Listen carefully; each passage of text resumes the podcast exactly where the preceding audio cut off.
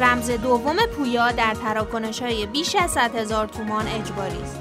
به گفته رئیس کل بانک مرکزی تراکنش کارتی بالای 100 هزار تومان بدون رمز دوم پویا امکان پذیر نیست.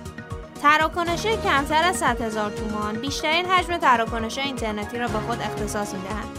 به همین دلیل بانک مرکزی پیشنهاد اپراتورهای کشور برای امکان پرداخت مبالغ کمتر از 100 هزار تومان با رمز ایستا را مجاز اعلام کرده است.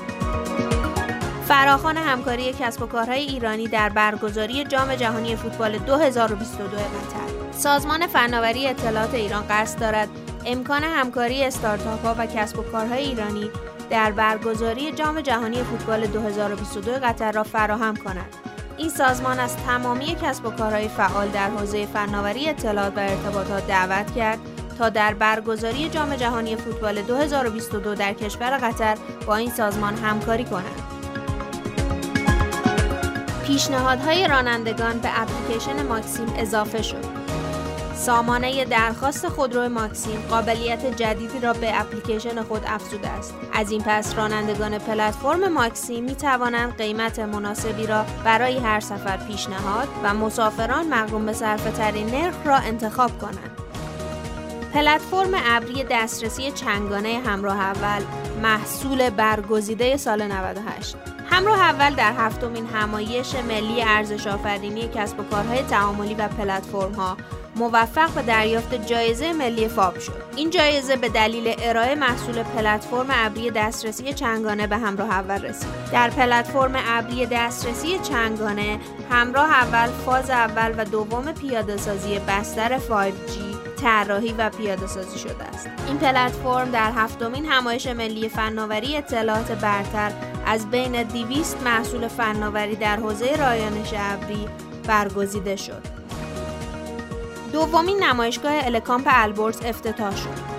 مژگان نوری رئیس نظام سنفی رایانه استان البرز از افتتاح دومین نمایشگاه الکامپ در این استان خبر داد.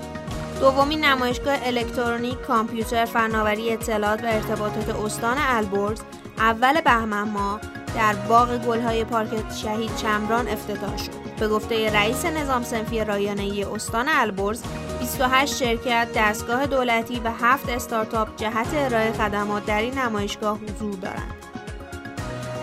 اسنپ کیو کوچکتر شد. تمرکز بیشتر روی بازی های ویدئویی.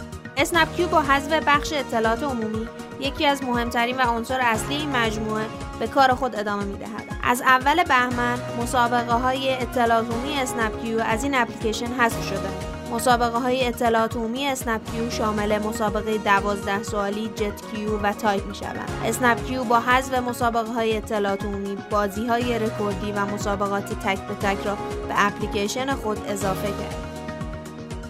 مرکز نوآوری و شکوفایی جهاد دانشگاهی کردستان افتتاح شد.